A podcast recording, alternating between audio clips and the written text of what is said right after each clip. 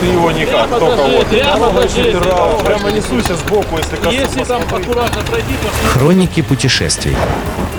А дальше, а дальше Всем слушателям Моторадио доброго дня. В эфире традиционно мотопрогулка выходного дня и я Наталья Луковникова. Деревянную сохранившуюся церковь в наших краях встретить нелегко. И поэтому мы сегодня с вами знакомимся с церковью, которая очень впечатляет. Это церковь Преображения Господня в Поддубье Волховского района. Тут главное не запутаться. У нас в Ленинградской области есть несколько деревень с таким названием – Итак, это одноглавая деревянная церковь с трапезной и шатровой колокольней. Построена она в 1897-98 годах, видимо, по типовому проекту, близкому к стилю эклектика, на средства потомственного почетного гражданина Пименова.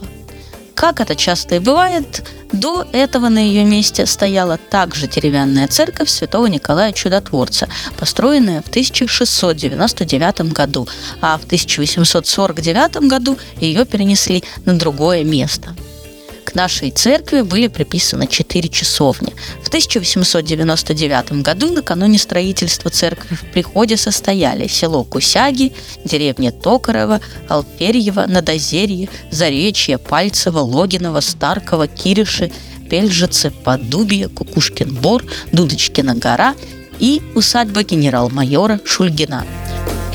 Тоже, как это часто и бывает, церковь закрыта в 1940 году – Вокруг располагается кладбище, оно действующее, и часть захоронений датируется уже после 2000-х годов, а сама церковь продолжает разрушаться. Год назад еще можно было попробовать подняться по лестнице в колокольню, но вообще внутрь заходить довольно опасно, и я бы не рекомендовала. Лично меня очень впечатлили элементы деревянного декора. Они достаточно простые, наверное, где-то есть и более роскошные, но тем не менее. Как доехать до этой церкви? Нужно добраться почти до Новой Ладоги, свернуть в этом районе направо в сторону Колчанова и в районе Наволока повернуть налево. Нельзя назвать дорогу трудоемкой, хотя она непростая. Около 10 километров нужно проехать по грунтовке, которая легко размывается дождями, а последняя часть, буквально пара километров, каменистая, довольно крупные камни, и трястись э, по ним на мотоцикле довольно неудобно.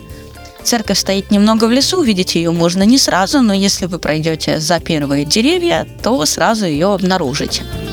А что еще рассказать о дороге? По пути в предлежащее поддубью Дудочкина по обе стороны дороги располагается большой храмовый комплекс, в том числе церковь Николая Чудотворца и очень интересная по строению звонница женского Никольского монастыря. Это новые постройки уже после 2010 года. А еще есть церковь Архангела Михаила, церковь Иоанна Прозорливого. И, как пишут, все это не относится к РПЦ, то есть принадлежит раскольникам.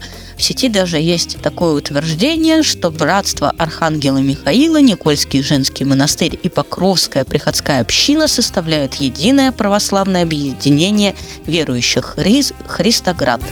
А, немного дальше за Поддубье есть еще несколько населенных пунктов, но, как я понимаю, там дорога и заканчивается вовсе. И, конечно, это странное впечатление. Только что была трасса, и вдруг уже совершенно глухие места, но с сюрпризами. А, в них э, и церковь деревянная сохранилась, и раскольники построили целый город. Такая вот удивительная история. Ну а я, Наталья Луковникова и мотопрогулка выходного дня прощаемся с вами. До новых встреч на Моторадио уже через неделю. Всем пока. Хроники путешествий.